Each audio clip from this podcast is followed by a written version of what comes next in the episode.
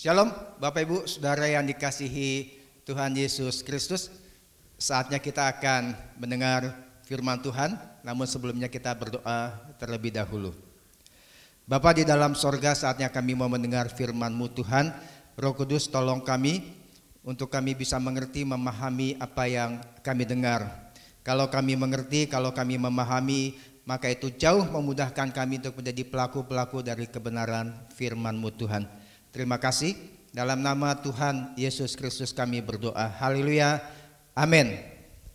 Saudara, hari ini kita akan belajar tentang satu hal bahwa di dalam kehidupan kekristenan kita sering kali kita berpikir bahwa kita sudah ada di jalur yang benar. Seringkali kita merasa bahkan yakin kita sudah ada di track yang benar di dalam mengikut Tuhan Yesus Kristus. Namun sesungguhnya ada kemungkinan kita berada di jalur yang salah. Betul Bapak Ibu? Saat ini sedang tren yang namanya OTG. Saudara tahu OTG apa? Orang tanpa gejala. Kita berpikir kita mengikut Tuhan. Tuhan, setiap minggu saya beribadah, bahkan saya melayani Tuhan. Apakah benar demikian, saudara? Nah, hari ini kita akan mengevaluasi kehidupan kekristenan kita. Mari sama-sama kita akan buka dari Injil Lukas pasal 15 ayat yang ke-11 sampai dengan 22 terlebih dahulu. Lukas pasal 15 ayat yang ke-11 sampai dengan 22. Saudara bisa membuka Alkitab saudara maupun Alkitab saudara. Saya akan bacakan. Demikian firman Tuhan. Yesus berkata lagi, ada seorang mempunyai dua anak laki-laki. Kata yang bungsu kepada ayahnya, Bapak, berikanlah kepadaku bagian harta milik kita yang menjadi hakku. Lalu ayahnya membagi-bagikan harta kekayaan itu di antara mereka. Beberapa hari kemudian anak bungsu itu menjual seluruh bagiannya itu lalu pergi ke negeri yang jauh.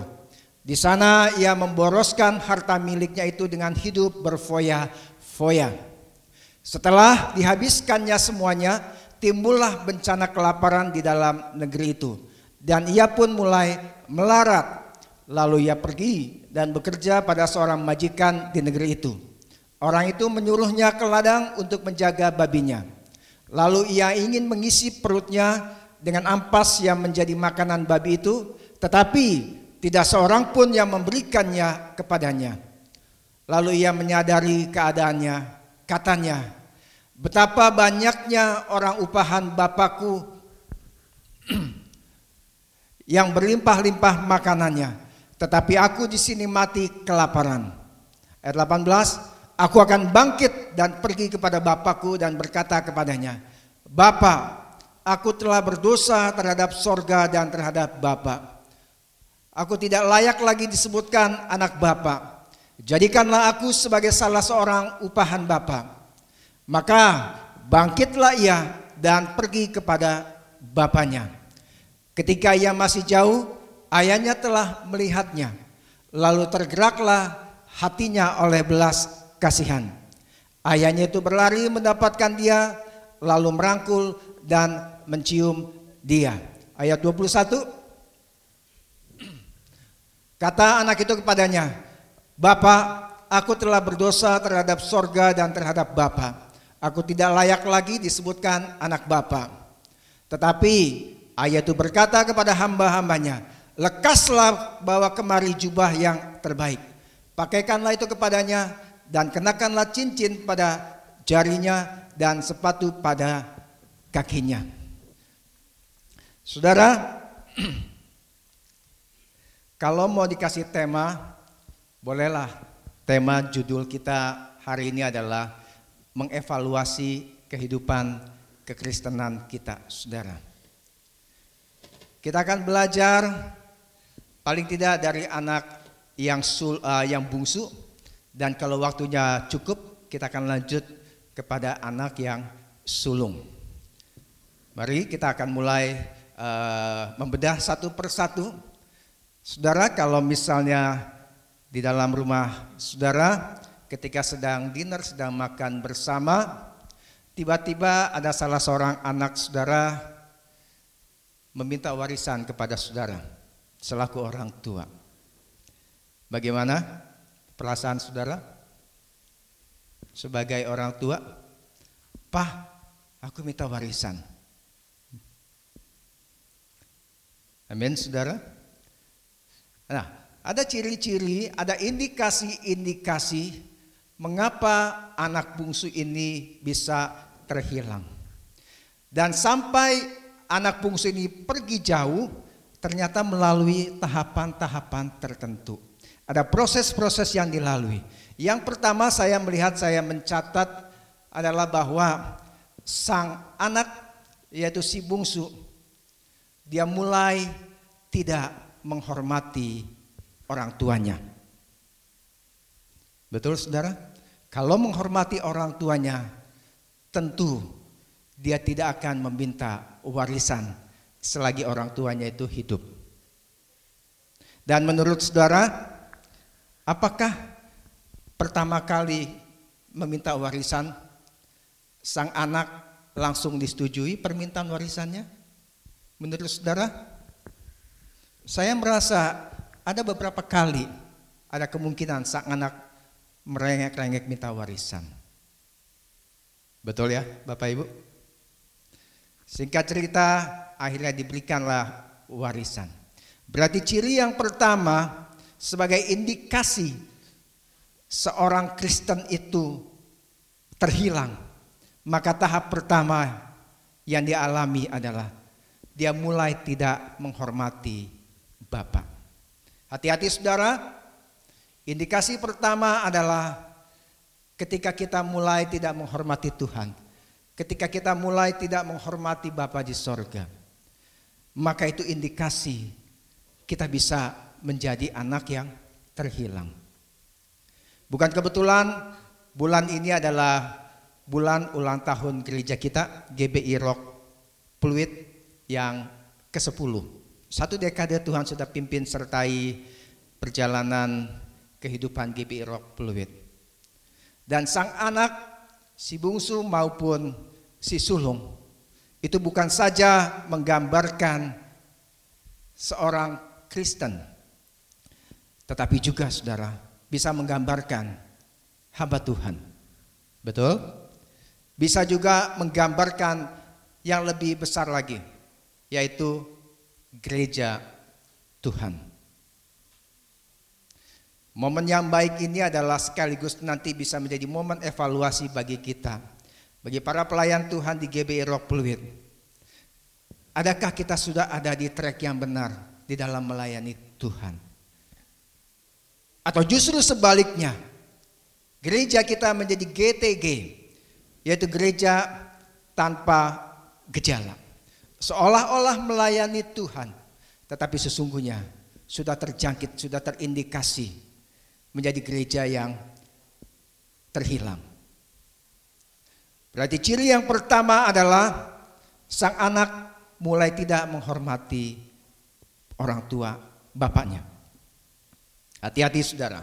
Ciri yang kedua adalah ketika sang anak meminta warisan. Warisan itu untuk dipakai, berfoya-foya, meninggalkan rumah. Warisan dipakai tidak mungkin di rumah. Betul saudara? Warisan dipakai untuk kegiatan di luar rumah. Berarti di sini ciri yang kedua adalah bahwa sang anak si bungsu itu mulai tidak betah tinggal di rumah. Tidak kerasan tinggal di rumah. Mulai tidak mau mendekat dengan Bapak. Hati-hati saudara, kehidupan kekristenan kita. Gereja Tuhan hati-hati.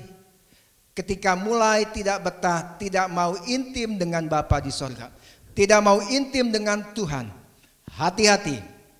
Jangan-jangan kita mulai terindikasi meninggalkan Tuhan. Amin. Berarti ciri yang pertama tadi apa? Mulai tidak menghormati Bapak. Yang kedua, mulai tidak betah tinggal di hadirat Tuhan. Bahasa yang sekarang mungkin mulai tidak mau saat teduh. Amin, saudara. Kita bisa introspeksi diri kita. Kita bisa mengevaluasi kehidupan kekristenan kita. Itu yang kedua. Yang ketiga yang kita bisa pelajari dari si bungsu adalah ketika dia meminta warisan, dia pasti memiliki satu daya tarik. Dia pasti memiliki satu alasan mengapa dia meminta warisan selagi ayahnya hidup. Untuk dipakai untuk apa saudara? Untuk dipakai bersenang-senang, untuk dipakai berfoya-foya, untuk dipakai menikmati kenikmatan dunia, untuk dipakai menikmati keinginan daging. Alkitab bilang 1 Yohanes pasal 2 ayat yang ke-16.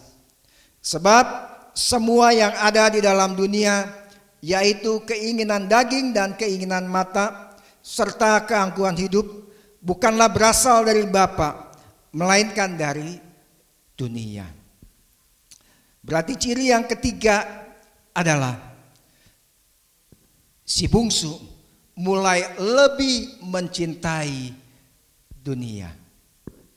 Mulai lebih mencintai keinginan daging, keinginan mata, dan keangkuhan hidup. Kita bisa belajar yang ketiga ciri ini adalah ketika kita mulai tertarik kepada keinginan dunia, saudara. Hati-hati, jangan sampai kita menjadi anak Tuhan yang terhilang. Demikian pula GBI Rock Fluid. Ketika kita mulai lebih tertarik kepada dunia, hati-hati. Walaupun kehidupan ibadah kita seolah-olah kita beribadah, tetapi sesungguhnya kita lebih tertarik kepada keinginan dunia. Amin. Itu yang ketiga. Kita ulang. Yang pertama apa saudara? Mulai tidak menghormati Bapak. Yang kedua apa? Mulai tidak betah tinggal di rumah Bapak. Yang ketiga, Mulai mencintai keinginan daging. Yang keempat sekarang saudara, kalau keinginan daging kita lebih menonjol, maka konsekuensinya saudara, kehidupan kita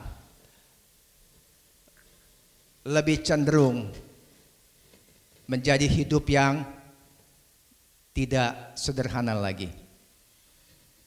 Betul saudara?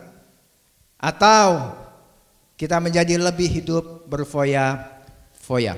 Kita lanjutkan. Berarti yang keempat adalah hidup mulai berfoya-foya. Kita bilang warisannya dipakai untuk hidup berfoya-foya. Setelah hidup berfoya-foya, saudara, apalagi yang dilakukan oleh si bungsu? Dia habiskan harta warisan itu. Sampai dia tidak memikirkan masa depan. Betul? Saudara tahukah saudara? Orang Kristen yang sehat saudara adalah orang Kristen yang memikirkan masa depan. Betul? Memikirkan masa depan. Masa depan kehidupan orang Kristen itu apa saudara? hidup kekekalan. Yang pertama tadi mulai tidak menghormati orang tua, yang kedua mulai tidak betah saat teduh, yang ketiga mulai mencintai keinginan daging, keinginan mata, keangkuhan hidup. Yang keempat mulai hidup foya-foya. Yang kelima mulai tidak memikirkan masa depan. Yang keenam, saudara, Sang anak, si bungsu, menjual seluruh warisannya hanya untuk kesenangannya saja. Tahukah saudara, kehidupan kekristenan kita ketika kita mulai menjual harta rohani untuk kenikmatan dunia. Orang yang mulai lebih mencintai keinginan daging, maka di sisi yang lain keinginan rohnya mulai padam. Betul? Keinginan rohani bersedia ditukar dengan keinginan daging. Dan inilah yang terjadi oleh si bungsu saudara. Itu ciri yang keenam dan ciri yang ketujuh, saudara, dari si bungsu sekaligus mengevaluasi hidup kekristenan kita. Bahwa orang yang terhilang maka hidupnya tidak berkualitas lagi, kurang berkualitas. Hidupnya menjadi lebih rendah. Dalam kisah perumpamaan ini adalah hidup sang anak lebih rendah dari babi. Tidak ada harganya. Amin, saudara. Kalau kita perhatikan, orang Kristen yang terhilang, yang menjauh dari Tuhan, maka kualitas hidupnya menjadi turun. Dan ini bisa mengevaluasi kehidupan kekristenan kita. Adakah kualitas hidup kekristenan kita naik atau turun? Kalau turun, hati-hati Bapak Ibu. Amin. Berarti ada tujuh. Yang pertama tadi apa? Mulai tidak menghormati Bapak. Yang kedua, mulai tidak betah tinggal di rumah Bapak. Yang ketiga, mulai mencintai keinginan daging atau kenikmatan dunia. Yang keempat, mulai hidup berfoya-foya, tidak hidup sederhana.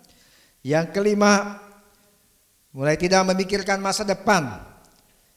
Yang keenam, menjual harta rohani untuk kenikmatan dunia.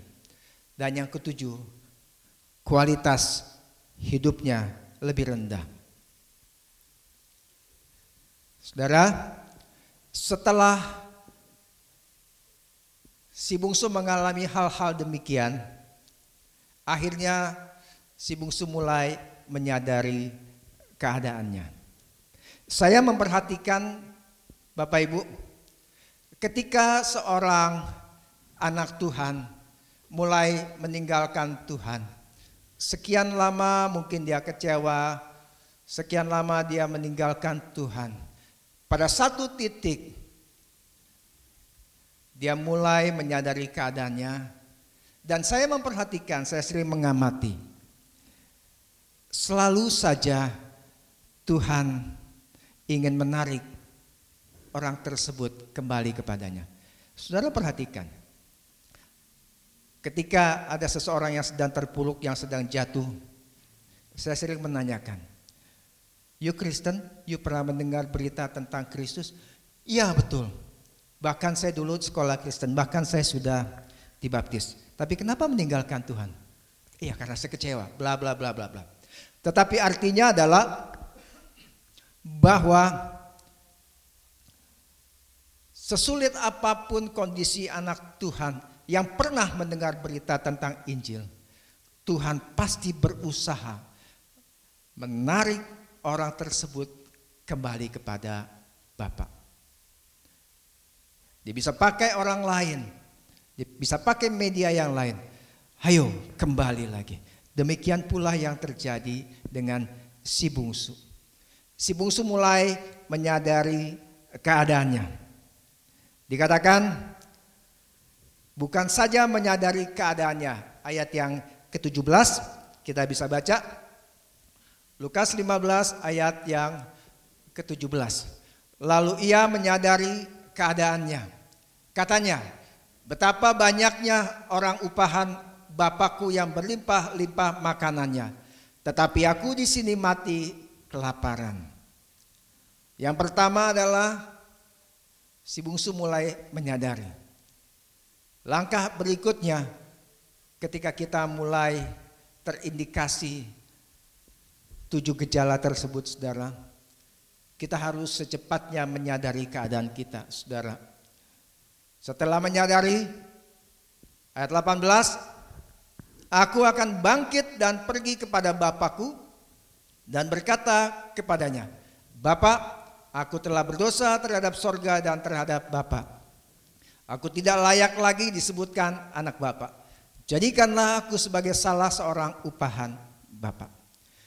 Bukan saja menyadari, tetapi si anak mulai bangkit dan mulai pergi kepada bapaknya.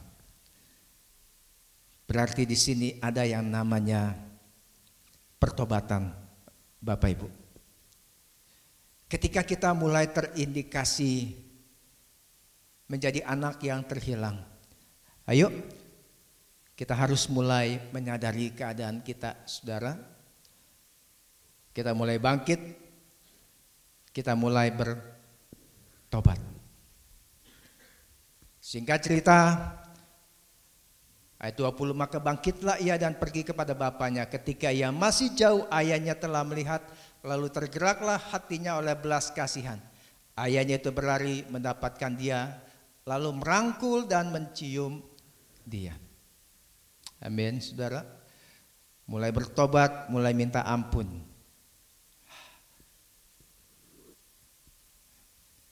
Si bungsu mulai senang saudara. Apakah cukup sampai di situ saudara menurut saudara? Mari. Ini hal yang penting saudara. Ada orang yang bertanya, Pak, dari mana saya bisa tahu bahwa Tuhan mengampuni saya? Dari mana? Dari mana saya bisa tahu bahwa saya sudah diselamatkan. Mari saudara. Saya ajak setiap kita coba memikirkan hal ini. Hari pertama si bungsu tinggal di rumah bapaknya. Jadi katakan hari ini sampai si bungsu minta ampun, bertobat, dan kemudian dipeluk oleh sang bapak. Menurut saudara, hari pertama yaitu besok paginya. Menurut saudara, sikap si bungsu berubah atau tidak? Ayo saudara, yang di rumah saudara juga bisa memikirkan hal ini. Menurut saudara, Besok paginya ketika bangun, sikap si bungsu itu berubah atau masih sama sebelum dia meninggalkan rumah bapaknya. Oke. Saya yakin si bungsu pasti berubah sifatnya. Amin. Bagaimana dia bisa berubah sikapnya. Mengapa dia bisa berubah sikapnya, saudara? Saudara tahu jawabannya? Karena si bungsu yakin sudah diampuni oleh bapaknya. Amin, saudara. Kalau begitu, saudara, dari mana saya bisa tahu bahwa saya sudah diselamatkan, bahwa saya sudah diampuni. Yaitu dari perubahan sikap hidup saudara dan saya. Amin. Ketika kita percaya Yesus Kristus adalah Tuhan, untuk memperoleh keselamatan adalah bukan saja percaya kepada Tuhan Yesus Kristus. Diawali dengan pertobatan Bapak Ibu. Bertobat, percaya, menerima Tuhan Yesus Kristus. Menjadi Tuhan dan Juru Selamat secara pribadi. Diawali dengan pertobatan. Tetapi sering kali kita mengabaikan kata pertobatan. Ketika kita menginjili percaya kepada Kristus. Tetapi tidak diberitahu tentang pertobatan. Padahal kunci masuk diselamatkan adalah pertobatan percaya menerima Kristus. Satu paket, saudara. Amin. Oke. Nah, hari pertama si bungsu bangun, maka sikap dia berubah. Kalau begitu, saudara, kehidupan kekristenan kita setelah kita bertobat, percaya menerima Tuhan Yesus Kristus, apakah kita mengalami perubahan, saudara? Si bungsu mengalami perubahan karena dia sudah diampuni. Dan ekspresi dari dia diampuni adalah dia tidak melakukan hal-hal yang dulu dia pernah lakukan. Demikian pula kita sebagai orang Kristen. Ekspresi kita diselamatkan, ekspresi kita diampuni adalah kita tidak melakukan hal-hal yang dulu kita pernah lakukan. Kita tidak melakukan lagi dosa yang dulu kita pernah lakukan. Amin. Oke. Kita belajar dari si bungsu. Dari tujuh gejala itu tersebut, kemudian dia mulai menyadari, dia bertobat, dan dia mulai berubah sikapnya. Orang Kristen, saudara, yang tidak terhilang setelah bertobat, percaya terima Tuhan Yesus, dia mulai berubah dan dia juga mulai berbuah, saudara. Betul, saudara? Berarti supaya kita tidak terhilang, Bapak Ibu, sadari bertobat percaya terima Tuhan Yesus berubah dan berbuah. Itu dari sisi si bungsu saudara. Baik, sekarang kita akan belajar dari anak sulung. Saya akan bacakan dari mulai ayat yang ke 23, saudara. 23 dan sebentar saudara. 25 maaf. Tetapi anaknya yang sulung berada di ladang dan ketika ia pulang dan dekat ke rumah, ia mendengar bunyi seruling dan nyanyian tari-tarian. Lalu ia memanggil salah seorang hamba dan bertanya kepadanya apa arti semuanya itu. Jawab hamba itu, adikmu telah kembali dan ayahmu telah menyembeli anak lembu tambun karena ia mendapatnya kembali dengan sehat. Maka marahlah anak sulung itu dan dia tidak mau masuk. Lalu ayahnya keluar dan berbicara dengan dia. Tetapi ia menjawab ayahnya katanya, telah bertahun-tahun aku melayani Bapak dan belum pernah aku melanggar perintah Bapak. Tetapi kepadaku belum pernah Bapak memberikan seekor anak kambing untuk bersuka cita dengan sahabat-sahabatku. Tetapi baru saja datang anak Bapak yang telah memboroskan harta kekayaan Bapak bersama-sama dengan pelacur-pelacur maka bapa menyembeli anak lembu tambun itu untuk dia. Kata ayahnya kepadanya, "Anakku, engkau telah engkau selalu bersama-sama dengan aku dan segala kepunyaanku adalah kepunyaanmu. Kita patut bersuka cita dan bergembira karena adikmu telah mati dan menjadi hidup kembali. Ia telah hilang dan didapat kembali." Saudara, si bungsu, si sulung ternyata memiliki indikasi dia pun bisa terhilang, saudara. Apa indikasinya itu? Yang pertama adalah kalau kita perhatikan, menurut saudara, mengapa si sulung tidak mau masuk ke dalam saudara? Saudara pernah berpikirkah? Kenapa dia tidak mau masuk ke dalam rumah? Iya, betul Saudara. Karena salah satu sifatnya adalah si sulung iri hati, saudara. Mengapa iri hati? Dijelaskan Bapak si busu telah melakukan hal-hal yang memalukan, telah meminta warisan selagi Bapak hidup. Kemudian dia pergi ke negeri yang jauh menghabiskan warisan itu. Dan dia balik ke rumah, lalu Bapak menerima dia, kemudian Bapak mengadakan pesta buat si bungsu. Sedangkan saya sudah bertahun-tahun tinggal di rumah ini. Tetapi Bapak belum pernah menyembeli seekor lembu tambun bagiku berpesta dengan sahabat-sahabatku. Ternyata saudara, salah satu indikasi yang kita belajar dari susulung adalah iri hati. Mungkin kita berpikir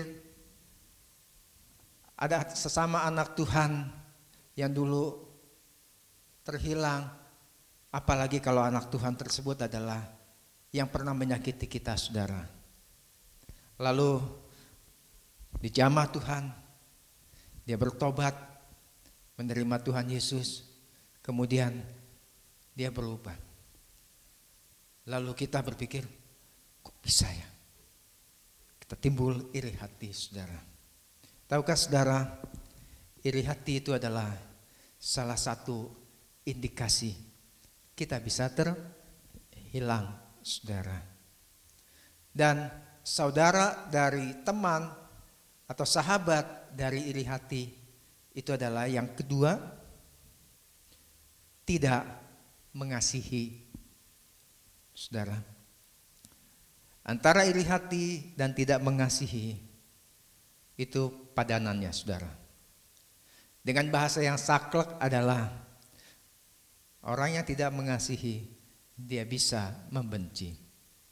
Walaupun Alkitab tidak mengatakan bahwa si sulung membenci adiknya. Tetapi si sulung kurang mengasihi sang adik. Berarti yang kedelapan, saudara, indikasi anak Tuhan bisa terhilang ketika dia memiliki iri hati dengan sesama anak Tuhan yang lain. Bagaimana dengan kehidupan kekristenan kita? Apakah kita memiliki iri hati, saudara? Kita tidak mengasihi orang lain. Hati-hati ketika kita memiliki sifat seperti begitu. Maka jangan sampai kita menjadi terhilang, saudara. Berarti ada dua hal, ada sembilan hal yang bisa kita pelajari mengenai indikasi atau ciri-ciri dari anak yang terhilang. Saudara masih ingat? Yang pertama apa? Kita belajar dari si bungsu, mulai tidak menghormati bapak. Kemudian yang kedua, mulai tidak betah di rumah bapak mulai tidak bersaat teduh membaca firman. Kemudian yang ketiga apa saudara? Mulai lebih mencintai dunia, keinginan daging. Hati-hati saudara. Kemudian juga yang keempat, mulai hidup tidak sederhana. Mulai hidup berfoya-foya. Mulai tidak memikirkan masa depan. Sebagai anak Tuhan kita harus memikirkan masa depan, yaitu bahwa masa depan kehidupan anak Tuhan adalah kekekalan. Kita punya fokus kehidupan saudara. Kemudian ayat ke-6 indikasinya lagi yang lain adalah mulai menjual harta rohani untuk keinginan daging, kenikmatan dunia saudara. Lalu semakin tertinggal, semakin jauh dari Tuhan, maka hidup kerohanian kita semakin merosot saudara. Itu hal yang ketujuh. Lalu yang kedelapan, kita mulai iri hati dengan sesama kita, saudara. Sehingga yang kesembilan, kita mulai tidak mengasihi sesama. Padahal sifat Bapak adalah mengasihi. Sekalipun sudah dikecewakan oleh si bungsu, tetapi si Bapak tetap mengasihi. Bagaimana dengan kita, saudara? Yang Tuhan mau adalah kita semua jangan sampai kita menjadi anak yang terhilang. Sebagai gereja, sebagai bahan evaluasi kita, mari kita mengevaluasi kehidupan gereja kita selama 10 tahun ini.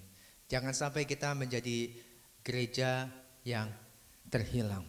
Kita harus semakin mengekspresikan kasih Bapa kepada sesama saudara. Amin.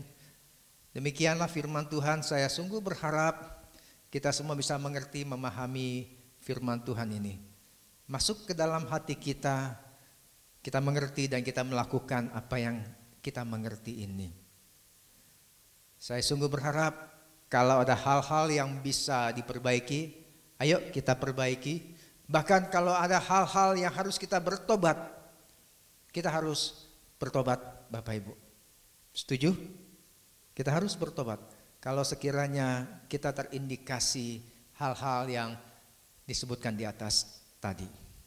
Demikian firman Tuhan ini kita berdoa Bapak Ibu. Bapak di dalam sorga, terima kasih buat firman Tuhan yang mengingatkan, menguatkan, meneguhkan, bahkan menegur setiap kami Tuhan. Yang Tuhan mau kami semua menjadi anak-anak Tuhan yang berkualitas Tuhan. Bukan menjadi anak Tuhan yang terhilang. Meteraikan firman-Mu dalam hati setiap kami Tuhan. Beri kami kekuatan untuk melakukan firman-Mu ini Tuhan. Sebentar kami memasuk dalam perjamuan kudus Tuhan. Mohon sucikan, kuduskan, layakkan, tahirkan setiap kami Tuhan. Supaya kami bisa makan dan minum dengan cara yang benar Tuhan. Terima kasih. Dalam nama Tuhan Yesus Kristus kami bersyukur dan berdoa. Amin. Kita akan masuk dalam perjamuan kudus. Saudara bisa siapkan roti dan anggur.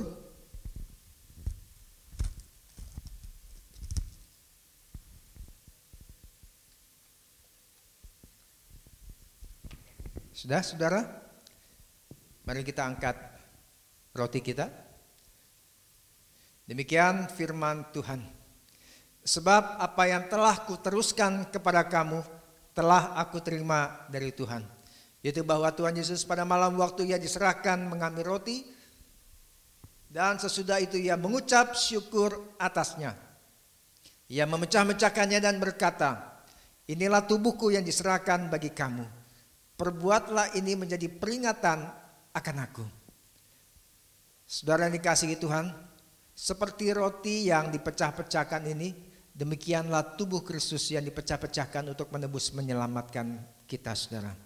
Apakah saudara percaya bahwa roti ini adalah persekutuan kita dengan tubuh Tuhan Yesus Kristus?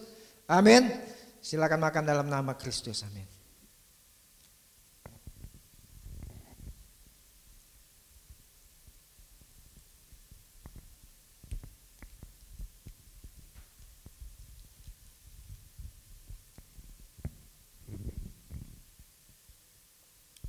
kasih Tuhan.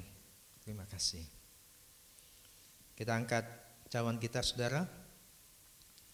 Demikian pula ia mengambil cawan sesudah makan lalu berkata, Cawan ini adalah perjanjian baru yang dimeteraikan oleh darahku. Perbuatlah ini setiap kali kamu meminumnya menjadi peringatan akan aku. Sebab setiap kali kamu makan roti ini dan minum cawan ini, kamu memberitakan kematian Tuhan sampai ia datang. Saudara yang dikasihi Tuhan, seperti cawan yang tercurah ini, anggur yang tercurah ini, demikianlah darah Kristus yang tercurah untuk menyelamatkan kita semua. Apakah saudara percaya bahwa cawan pengucapan syukur ini yang atasnya kita ucapkan syukur adalah persekutuan kita dengan darah Kristus? Amin. Mari kita minum bersama dalam nama Tuhan Yesus. Terima kasih Tuhan. Makasih Tuhan, ucapkan syukur saudara. Makasih Tuhan.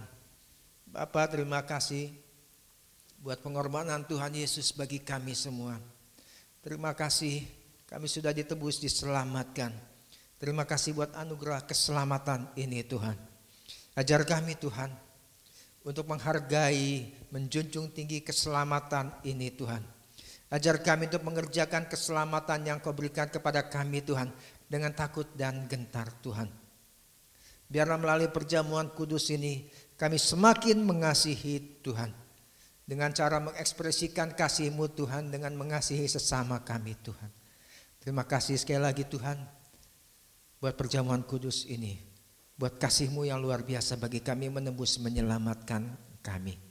Terima kasih dalam nama Tuhan Yesus Kristus kami sungguh mengucap syukur kami bersuka cita. Amin.